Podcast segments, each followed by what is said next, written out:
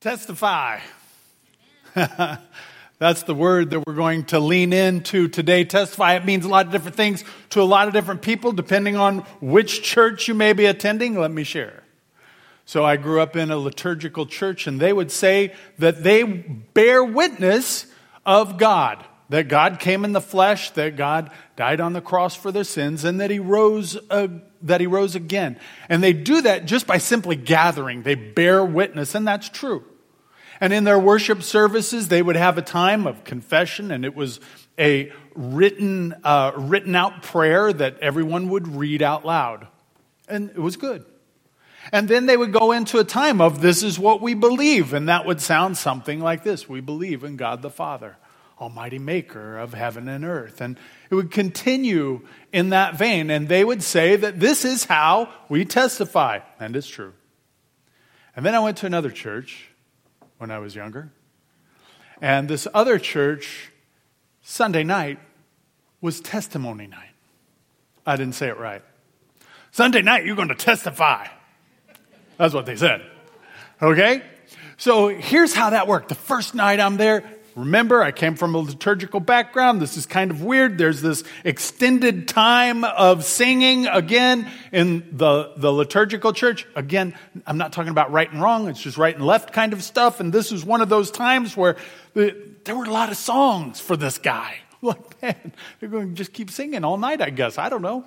And so at the end of this time, the pastor would get up and he'd say, it's time to testify. Who's going to testify of God's goodness? Who's going to testify of the hope that we have in Jesus? Who's going to testify? And the smith stood up.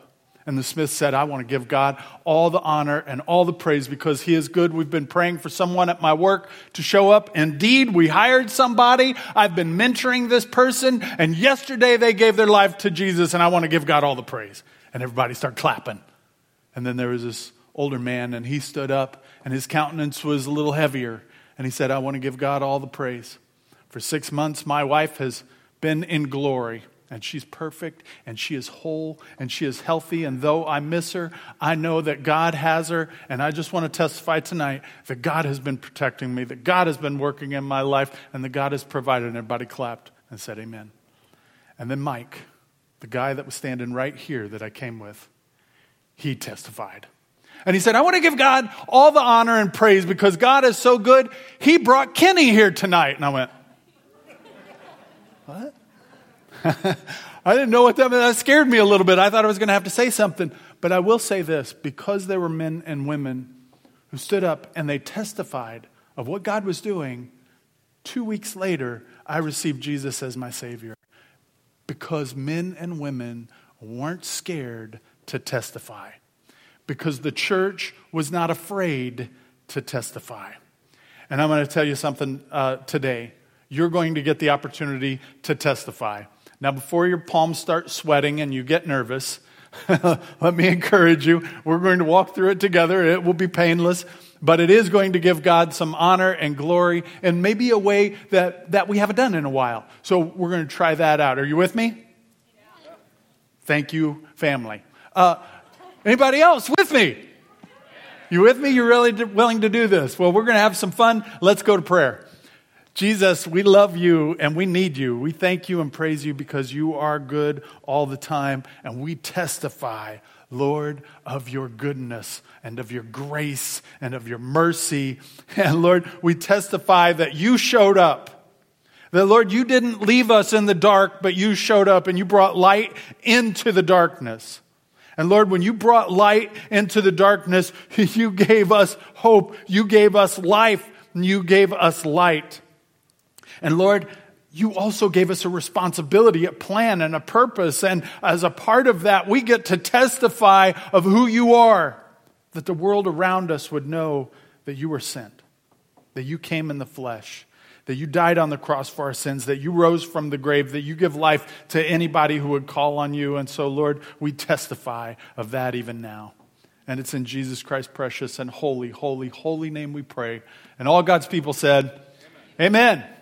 Amen. Well, testify, that kind of has uh, a unique flavor to it. And again, depending on what church background you came from, or if you even came from a church background, that might mean a lot of different things.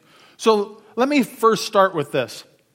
To testify weaves the story of God and connects the story of God from the Old Testament to the New Testament, uh, from the law and the prophets all the way to Jesus and the church and his return.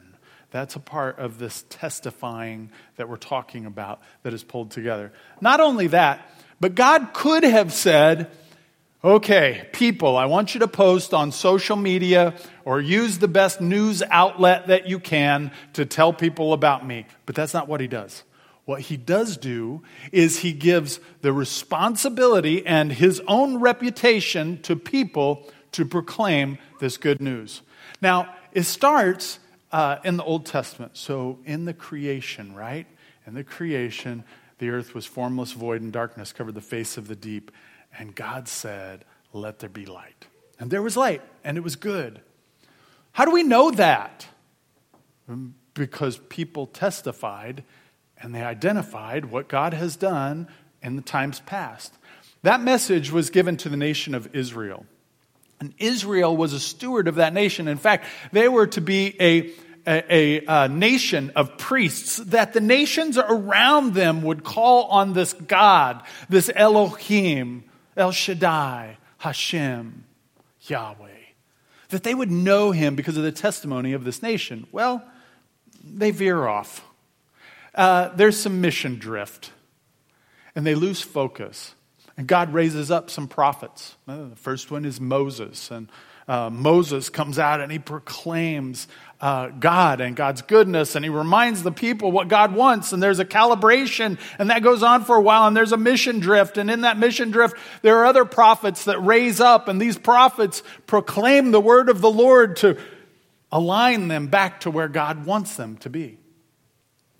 Ultimately, Jesus shows up and is the, the example of God in the flesh, the example of, of knowing what God, what God even means. And then he gives his reputation to the church, and the church is to then share that message, Jews and Gentiles, to share that message of the Messiah to the world, a message of hope, a message of light in the darkness, light to us. But before all of that happened, we have these messages from some prophets. And especially over this Christmas time, I think it's important for us to pause and look at those messages and identify the, the uh, testimony, the bearing witness of people to identify this God, this light in the darkness. It's our responsibility to do that. So let's look at some passages. And I'm just going to go through them kind of quick. So if you're a note taker and you want to like, I'm going to go back and look at these, I'll tell you the, I'll tell you the verse, then I'll give you the, the prophecy, then I'll go back to the verse. Okay. So if you're a writer, I'm going to go through about 13 of these pretty quick. Are you ready? Great. Genesis 3:15 the Messiah would be born of a woman. That's Genesis 3:15 Micah 5:2 the Messiah would be born in Bethlehem. Micah 5:2 Isaiah 7:14 the Messiah would be born of a virgin Isaiah 7:14, Genesis 12:3 and Genesis 22:18. The Messiah would come from the line of Abraham. That's Genesis 12:3 and Genesis 22:18. The Messiah would be a descendant of Isaac. Genesis 17:19, Genesis 21:12. Uh, and then the Messiah would be a descendant of Jacob, Numbers 24 17. Also, in Genesis 49 10, the Messiah would come from the tribe of Judah, Genesis 49 10. 2 Samuel 7 12 through 13 and Isaiah 9 7, the Messiah would be heir to D- King David's throne. That's 2 Samuel 7 12 and 13 and Isaiah 9 7. Psalm 45, 6 and 7, and Daniel 2 44, the Messiah's throne will be anointed and eternal. That's Psalm 45, 6 and 7, Daniel 2 44. Isaiah 7 14, again, Messiah will be called Emmanuel, God with us. That's Isaiah 7:14. Hosea 11:1, the Messiah would spend a season in Egypt. Hosea 11:1. Jeremiah 31:15, a massacre of children would happen at Messiah's birthplace. Jeremiah 31:15. Isaiah 40, verse 3 through 5, a messenger would prepare the way for the Messiah. Isaiah 40, verse 3 through 5. This is what we're realizing as we come into this season uh, this Christmas season, sometimes we get so focused on the manger, and we should. Like, that's, that's a great thing. But we can't miss the broader story, and that's what John is bringing us into. We're going to be in three main passages in just a moment, and I want to encourage you to follow along. I'll tell you what they are now, and then we'll work through them together. The first one is John chapter 1. So we'll be in John chapter 1. We will also be in Matthew 11, and we'll be in John chapter 3. So, John chapter 1, Matthew 11, and John chapter 3 is where we're going to go here in just a few moments. Now, please understand that as these prophecies were given, there is this, this prophet who is to come, this messenger who's going to prepare the way for the Lord, and his name is John.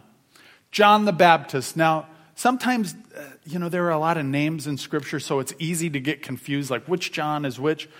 The author of the Gospel of John is different. That's John the Apostle or John the Disciple or the Beloved. It's different than John the Baptist. Two different people. John the Baptist is uh, a relative of Jesus, a distant relative of Jesus. He's born six months prior to Jesus. His dad was a priest uh, John went out into the wilderness and proclaimed God by saying, Repent, for the kingdom of heaven is at hand. God's kingdom is here, even now.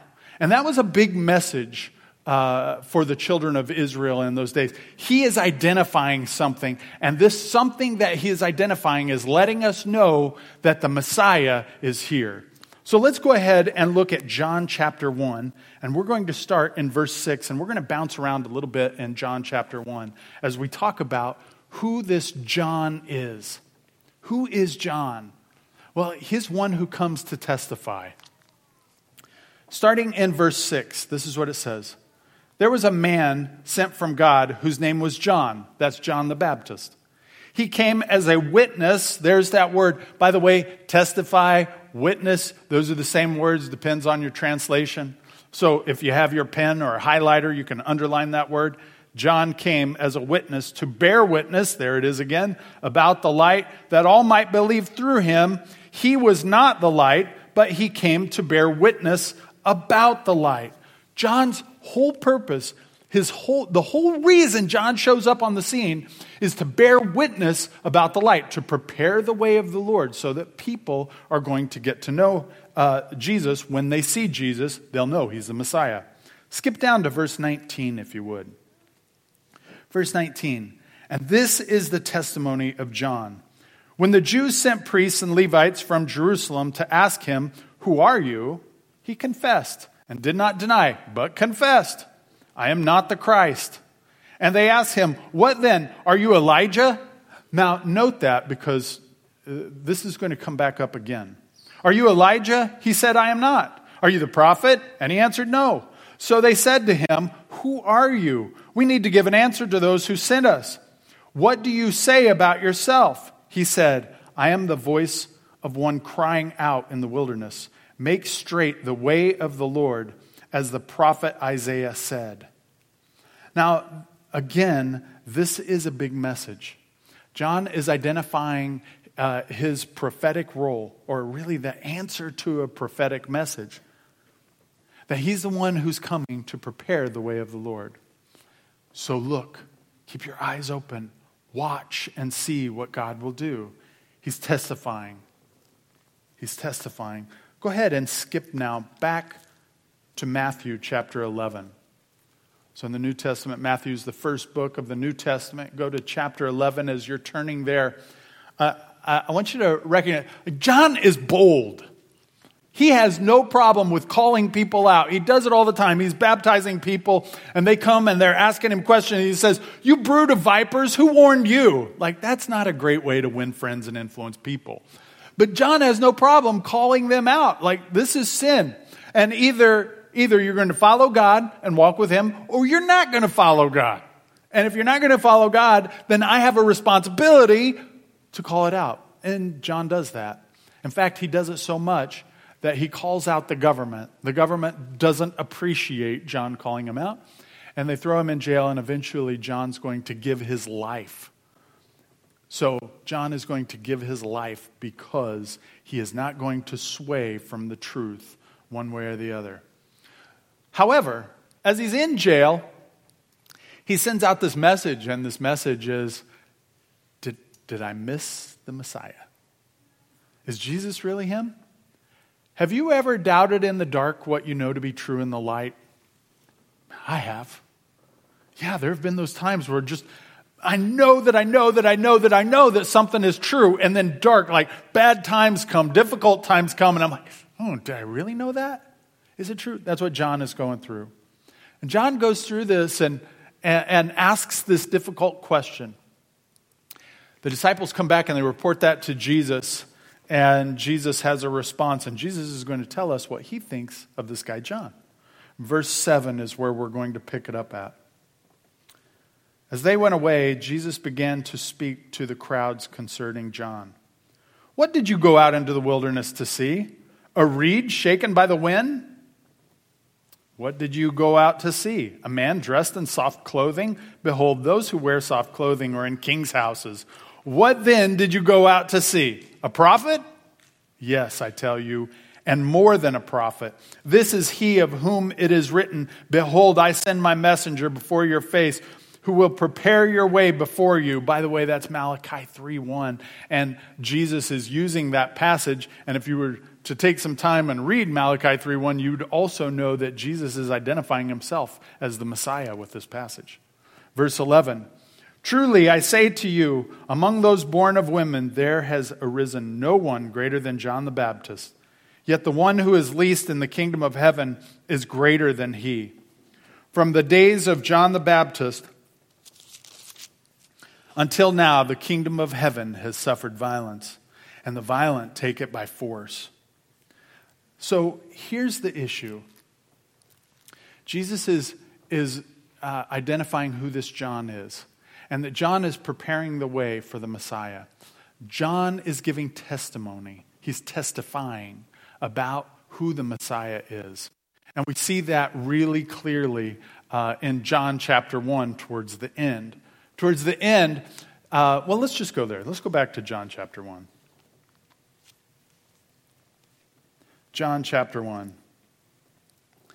This is, this is, by the way, if you're wondering about how to build a ministry, John, John doesn't follow a textbook way of doing it. Like, this is not a great way of building a ministry, and that is saying, hey, look, someone better than me. You should go follow them. That's not a great way to build your ministry, but that's what John does. Look at, look at this. In verse 29, so John chapter 1, verse 29. The next day he saw Jesus coming toward him and said, Behold, the Lamb of God who takes away the sin of the world. John saying, uh, contextually, he's identifying there's the Messiah. And this Messiah is going to, he's not going to cover sins like the sacrifices we do in the temple. He's taken sins away. This is the one we've been hoping for. This is the one we've been waiting for. This is the Messiah. Behold, look. Now here's what happens. His disciples start to follow Jesus. Not a great way to, uh, to build your ministry. But John's not, eh, eh, he's not worried about that piece of it. Skip over to John chapter 3. John chapter 3, verse 27. John chapter 3, verse 27. That's page 994 in my Bible. Uh, it's probably not in yours, but it is in mine. You don't even have to pay extra for that. Verse 27. John answered, A person cannot receive even one thing unless it is given him from heaven. You yourselves bear me witness that I said, I am not the Christ, but I have been sent before him. So again, people, Jesus is baptizing, his disciples are upset. Your ministry is shrinking, his is growing. What do we want to do? And John says, What I've gotten, I've only received from God. And what, what Jesus has has only been given to him by God because he's the Messiah. Skip down to uh, verse 30. He must increase, but I must decrease. In other words, my ministry is coming to an end. I've prepared a way for this Messiah. Go to verse 36. Whoever believes in the Son has eternal life. Whoever does not obey the Son shall not see life, but the wrath of God remains on him. John is pointing people to this blessed hope, the blessed hope of Jesus, Ultimately, for us as believers, he's coming back. We know he's returning for us. But right now, we're looking at, we're looking at through the lens of his, the first advent, him arriving here on earth. And John is reminding us that the, the only way to eternal life is through Jesus the Christ. The only way, the only way is through Jesus. It's not going to be through all these sacrifices. It's not going to be through being a perfect person because we can't do that. But it is going to be through Jesus. And he's prepared a way for that Christ, for that one. John testifies. So, what about us? What's our response as believers? What do we do with this? Well, remember again that this message is given to people to share. How do we know that uh, in the beginning God created the heavens and the earth. How do we know that? Because people shared that message. They steward the reputation of God to others, and that message has gone out. And that message has continued. And we've seen God at work throughout history, not just through the prophets, but in the Lord Himself when He came in the flesh, when He died on the cross for our sins, when He conquered sin and death, when He rose from the grave and gave life to anybody who would call on Him. We've seen this and we've shared this. You and I are here now because people have been doing this for 2,000 years. It's an amazing message that we've been given to steward. Uh, a professor, pastor friend of mine, he would always say this Kenny, don't forget to watch the elephant dance again. It's kind of a weird thing for say. Uh, the elephant danced again. So here's what he meant. The elephant danced again. Look at this. T E D A, T, thoughts. Where are our thoughts going? Our thoughts lead to emotions. Where are our emotions going? Our emotions lead to desires. Where are our desires go? And our desires lead to actions. Where do they go? The elephant danced again. And so, what we're learning here is that they need to line up with Scripture and we need to testify. Let's testify about these thoughts that we have that God is good, that God is at work, that God is doing something. And somehow that has this way of, of calibrating us, of aligning us up with God's Word and who He is. And it takes us to then our emotions to say, God, you are good. Even when I don't feel like things are going great, God, I still know you're good. And we line back up, we calibrate back with the Word of God and God's truth. And then our desires, if they start to, uh, if they start to catch on to mission drift, right? If they go away from where God, God, you are good. I testify of your goodness, of your mercies, of your love. And our desires line back up, and then our actions follow suit. Are they consistent with God and His Word? The elephant danced again. Testify. Testify is the message we get this great opportunity every Christmas and Easter is such a fun time because it's like this time where the whole world pushes pause and maybe they're just celebrating Christmas because of gifts and Santa Claus, but we get this amazing stage where we get to tell them about the one who came in the flesh, the one who loved them so much who was willing to die on the cross for their sins the one who loved them so much to die on the cross for their sins, who conquered sin and death, rose from the grave, and is willing to give life to anybody who would call on them. That the wrath of God doesn't have to remain on, on us, but that we can walk in freedom. It's an amazing message. And it's a message that we've been given to steward in this world. So, in just a few moments, the worship team's going to come out. And they're going to, to sing a song. And a part of the song says, He has done great things. At the end of the song, I'm going to come back out. And I want to encourage you to fill in the blank. God has done great things. But I want you to fill in the blank. God has done great things by loving me, by giving me salvation, by loving my family, by drawing my kids to whatever it is. I want you to shout it out at that time, and I'll lead you during that time. Additionally, we're partners. So there is an individual responsibility that we have to testify but we also get this corporate uh, responsibility and opportunity to testify. In other words, we're a team here. And I want to tell you, uh, uh, um, Christmas Eve falls on the 24th this year, which is next week, or next week. It's Thursday. Thursday, we have a Christmas Eve service here. And I want you to know that here and in Prior Lake, we're going to do everything we can to make Jesus big. We, we want people to hear about the light that has come into the darkness. We want people to know this amazing gift that's been given to us, and we're going to do everything we can to proclaim that gift and give opportunity for people to receive Jesus. So, testify? Would you be willing to invite someone? Uh, maybe to share with a friend or family member to come. We're going to practice social distancing, and I get that this is a, a difficult time, and maybe they won't come, uh, but they certainly won't come if we don't ask. So I want to encourage you to ask and give an opportunity for people to hear the testimony of the one who came in the flesh. Would you be willing to do that? Let's pray. Jesus, we love you and we need you. We thank you and we praise you. And Lord, even as we testify here today, we ask for uh, your work, uh, your work to be done. That we would follow suit. Saints that have gone before us, that have pointed people to you, that we would grab a hold of the responsibility and even the reputation of the Lord and point people to you. To not be quiet, to not be slow, but to boldly proclaim, proclaim the truth uh, of who you are and what you have done. So, Jesus, with respect to that, we ask that you would be glorified and that we would be able to see that you have done great things in our lives. And we would call out to you for that. And it's in Jesus Christ's precious and holy, holy, holy name we pray. Amen. Would you stand with us as we sing this song together?